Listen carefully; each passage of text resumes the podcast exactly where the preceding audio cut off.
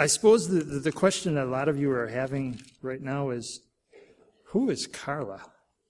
And uh, that's a good question, and it, it goes it goes with the um, it goes with the message. See, Carla is a is a lady I met about ten years ago. I just met her for four days on our trip to the Galapagos Island, and uh, she said something on that trip that I probably failed in this scripture to sanctify the Lord God in your heart, and I always be ready to give a defense to everyone who asks you the hope that is in you. So, this letter is kind of maybe something that I maybe should have said or could have said to her. So, but before we get started, and I haven't seen her since then, and I don't think anybody here probably knows her because she's from Britain, and unless Andy's got a cousin from uh, England somewhere that was in uh, South America for six months about 10 years ago and was in the Galapagos Island at that time. Other than that, I don't think anybody here other than uh, the Connors who aren't here, or I don't think I've seen Sue here today. She would have met her as well. But anyway, let's uh, just have a moment of silent prayer, then we'll, we'll get going here.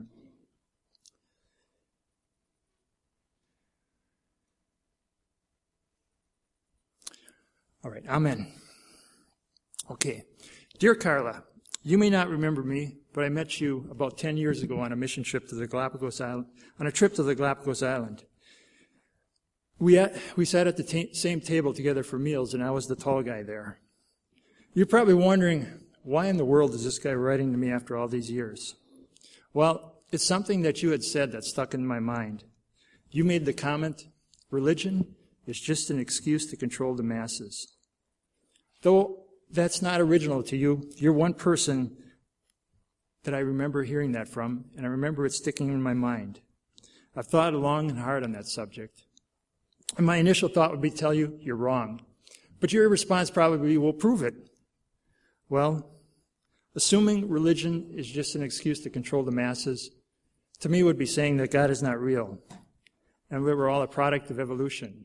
And with that, I strongly disagree. But I'd like to start off maybe by saying I agree with you to a certain point. Many religions are and have been used to control the masses. The example, Buddhism. Now, Buddhism, it consists of four noble truths. The first one, that life is suffering. The second one is that suffering is caused by desire. The third, ceasing desire will eliminate suffering. And the fourth, you can stop desire by following the middle way. I, I, can see how that could be used to simply control the masses. Or Hinduism, which basically tells us that the physical world is just an illusion. And to rid suffering, we must rid ourselves of this illusion of a physical personal existence. If you do not renounce this world of illusion, you may come back in a lower form. Once again, I can see how that maybe could be used as a method of controlling the masses. Or Islam, where Muhammad basically took the political laws that governed, governed 7th century Arabian tribes, and he made them the laws of Allah, where the sheikh or the chief would end up being in absolute control. And we can see that in a lot of Muslim countries today. Once again, I could see the masses being controlled that way. Or Mormonism, where God evolved from mortal man. And if man is good enough, he too can evolve into a God. Yeah, I can see, I can see in all these religions how you could maybe make that statement. And I'm going to get back a little later to discuss Christianity a little in more in detail. But first, there's a question that has to be asked. Carla, is there a lack of evidence for the existence of God? I'm going to bring up a few points that I hope you can shed a little light on that, this question. First of all, creationism. Just how did we get here? Now, if the origin of the universe is 10 billion years or whatever, whatever is being said at this time, there's, there's a big question that has to be asked. Just where did the matter come from that created the fireball used to support the Big Bang Theory? I mean, you can't have something go, you can't have something go bang unless there's something to go bang, right? And all, I mean, if we look all around us, we look at the earth, we look at the sea, we look at the sky, we can see there is countless evidence of the order and the beauty and the accuracy of intelligent planning. I mean, if you look at the enormous size and the speed and the distances of, and the temperatures of the billions of planets and stars, and their precise calculation and coordination of their weights and motions, their temperatures and speeds and their orbits, it's all done and maintained in a perfect state of harmony. A few examples. You know, our location of our Earth here. We're just a perfect distance from the sun. A little closer and we'd burn up. A little farther away, we'd be too cold to support life. Or the orbit, orb, orbit, orbit, it's nearly circular. I mean, that's important. Just imagine if it wasn't circular and we went way out and was kind of oblong. There'd be some pretty cold times and some pretty hot times, wouldn't there? Well, that results in, because it's nearly perfect, it results in constant distance and uniform temperatures. Or the moon. You know, it does a lot more than reflect light. It promote, it, uh, provides a strong tide which prevents the oceans from stagnating. I mean, just think if they didn't have that, just, the oceans would stagnate and it'd be, it'd be a disaster. Or the water ratio, where we got a quarter land and three quarters water. Now that, that ratio is important because it, it provides for rain distribution throughout the world. And our atmosphere here, where it's the perfect mixture of 21% oxygen and 79% nitrogen. If our oxygen would be a little higher, you couldn't put out fires. Or a little lower, it wouldn't support life. Well, I suspect none of those examples about creation would really have swayed you at all, but I just hope you will at least consider some of the perfect design that is out there in that. But if we look at creation, there's really only three possibilities, right, Carla? The, the, it, was created by itself, it always existed, or it was created by a creator. And if you look at, if you really think of it through, there's really, really only one feasible solution to that whole thing. Now, with our human body too, we see the wonders of the body temple with the heart, the brain, the eyes, the ears, the senses, the nervous system. They all speak to the evidence of an intelligent planner. Just, Carla, suppose that you took a few old metal scraps and you, and you threw them into an old shoebox and you shook it up. You opened it up and shazam, out comes a watch in perfect working order. Nonsense, you tell me, right? Yet, the perfect order in our bodies, the perfect order in the planets, that's done by mere chance. Design implies that there's a designer. I know, Carla, there's a question you're going to want to fire back at me. Everybody does in this situation. where does God come from? It's a tough question, you know. Uh, as humans, we are just given a small amount of all the information out there. But God has given us enough information that we can believe and that we can have faith. And I choose to rest my head on that and take comfort in the scriptures. I know that word will raise your dander up a little bit, that word scriptures. But before you say that the Bible is a fairy tale, or before you say that it's just circular reasoning, just allow me to bring up a few points to back up the Bible being what it says it is. First of all, the proof of prophecy. The Bible has predicted many things before they've happened. Example, the utter destruction of, the, of Babylon. Babylon was the home of the legendary Hanging Gardens, considered one of the seven wonders of the ancient world. Apparently, uh, supposedly the gates were so wide that you could, four horse chariots could pass side by side. Yet, 200 years before its destruction, the prophets Isaiah and Jeremiah both predicted of its demise. Isaiah 13:19, he said, "It shall be like Sodom and Gomorrah." Isaiah 13:20, it will never be inhabited. Jeremiah 51:26 and 62, it shall be desolate, for, desolate forever. Today, the ruins of Babylon lie some 60 miles south of Baghdad, having never been rebuilt or, or inhabited. Another prophecy that was projected in the Bible and certainly came through was the delayed judgment of the ancient city of Tyre. Tyre was a city strongly fortified and strategically posi- positioned, was one that flourished for 3,000 years. Yet, because of its wickedness, the Lord foretold of its utter destruction. In Ezekiel 26, 1 through 21, It contains the prophecy of this destruction. Verse 3, it says, Many nations shall be part of the destruction.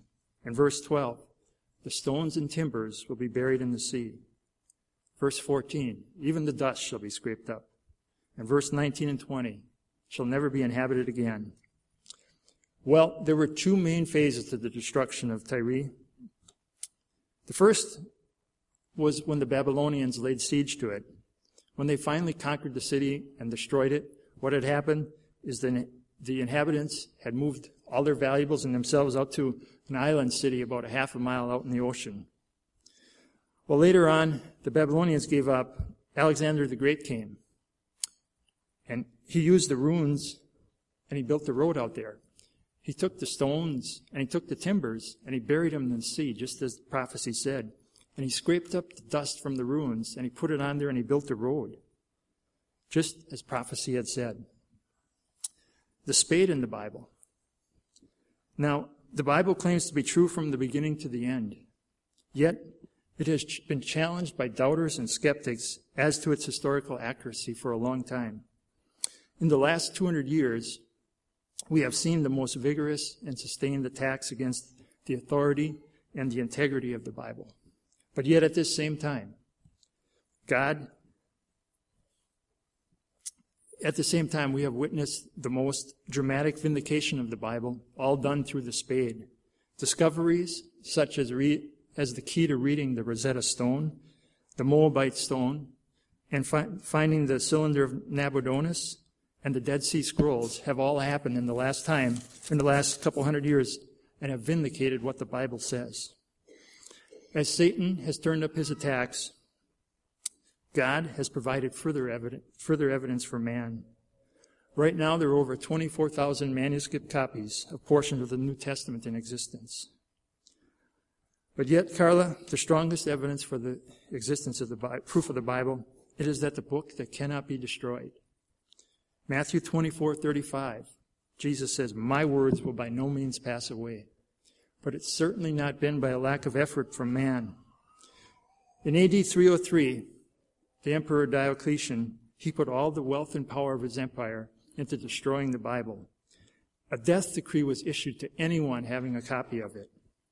In the Middle Ages, the state church, they chained it to the walls of the church and they chained it in a dead language. In 1750, a Frenchman named Voltaire, he boasted that he alone by himself could demolish the Bible. And he predicted through his efforts in a hundred years, the Bible would cease to exist except for a few relics left in the museums. In 1925, the American Association for the Advancement of Atheism, they set out to undermine the faith and destroy the religion of the Bible. In 1935, Nazi Germany, Adolf Hitler's goal was to destroy religion and to tear up Christianity by its root and branch, and that includes the Bible. His words Do you really believe the masses will ever be, be Christian again? Nonsense. Never again. That tale is finished. No one will ever listen to it again. Well, Carla, but one more here yet. In 1950, international communism.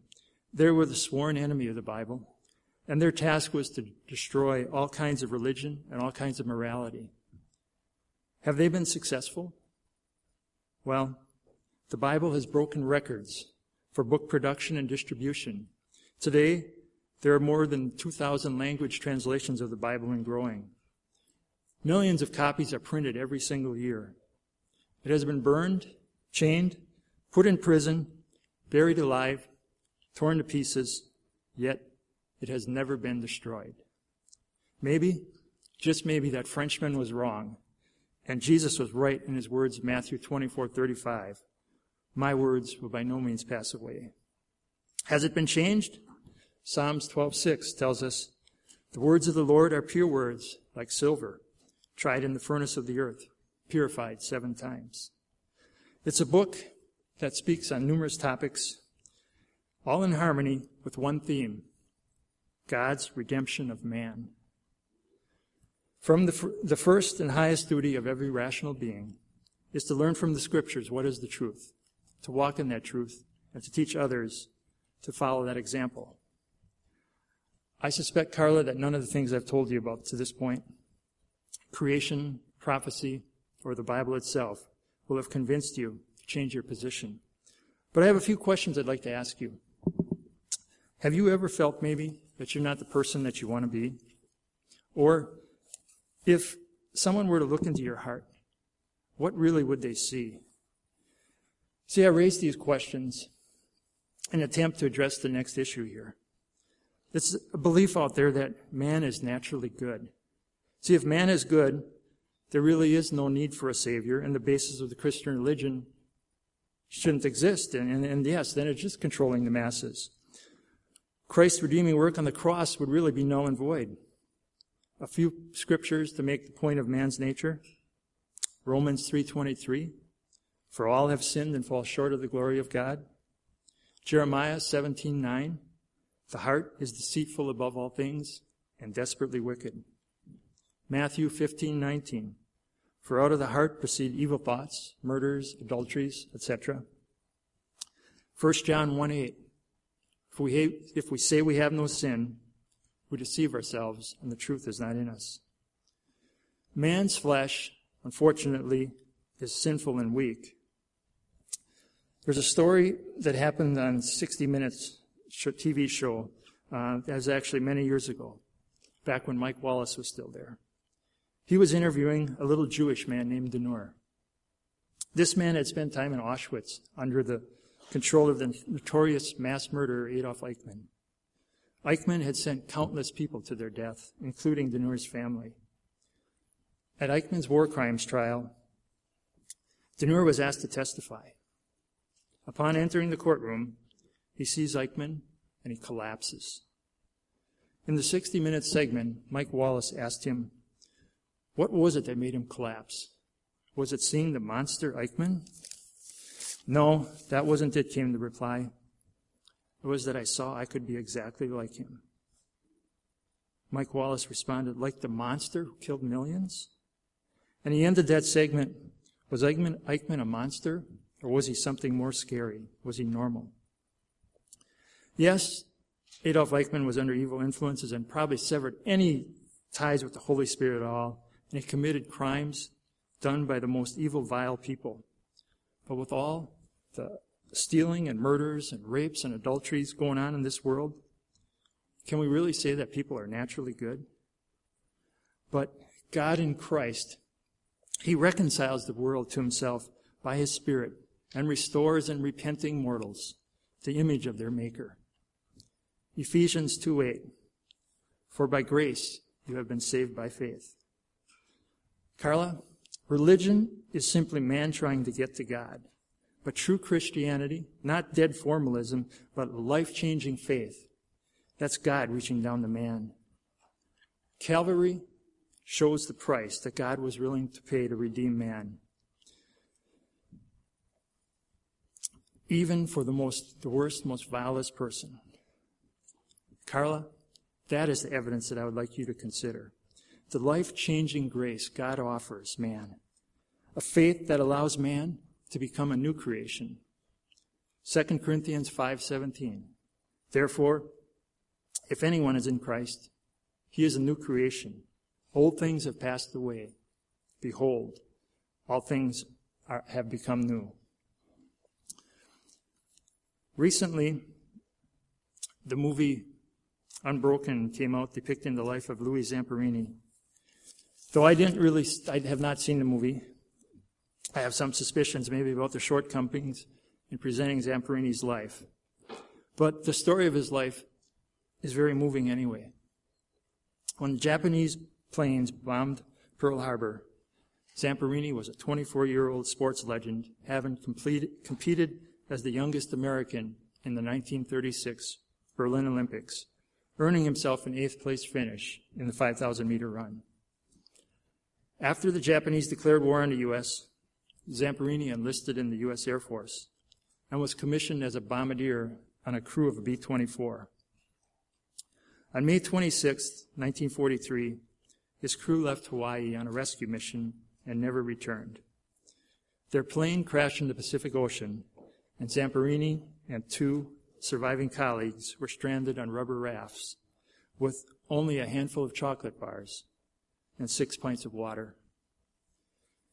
The first night, one of the men panicked and ate all the chocolate bars. The next 46 days were brutal. Zamperini, who had never prayed before, he now begged God for water. He promised to serve him forever if only rescue would come. It did as rain began to fall. But soon the sea would deliver more misery than they thought possible to endure. Sharks, Japanese gunfire, and starvation plagued them. Finally, er, one of the men eventually ended up dying and had to be buried at sea. Finally, after 47 days, the two surviving men crawled on shore and surrendered to the enemy, and they were taken to Kwajalein Island, which is known as Execution Island.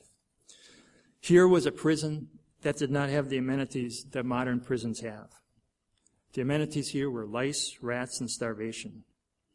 When he wasn't being beaten or, or forced into hard labor, Zamperini was a test subject for Japanese medical experiments.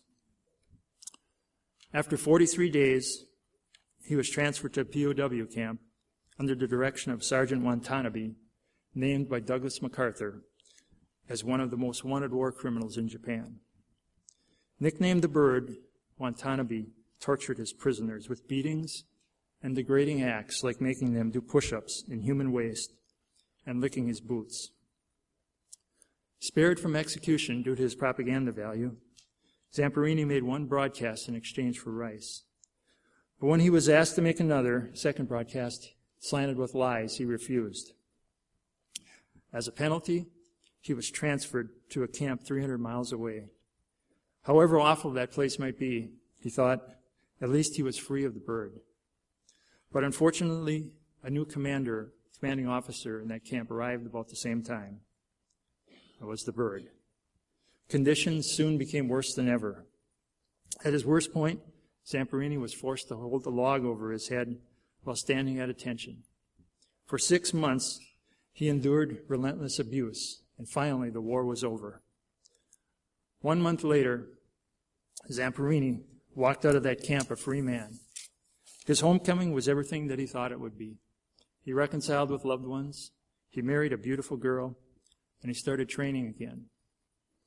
But soon Zamperini began doing a different kind of running. He was running from the nightmares of his past. Thoughts of getting back and killing the bird dominated his mind and caused daily nightmares.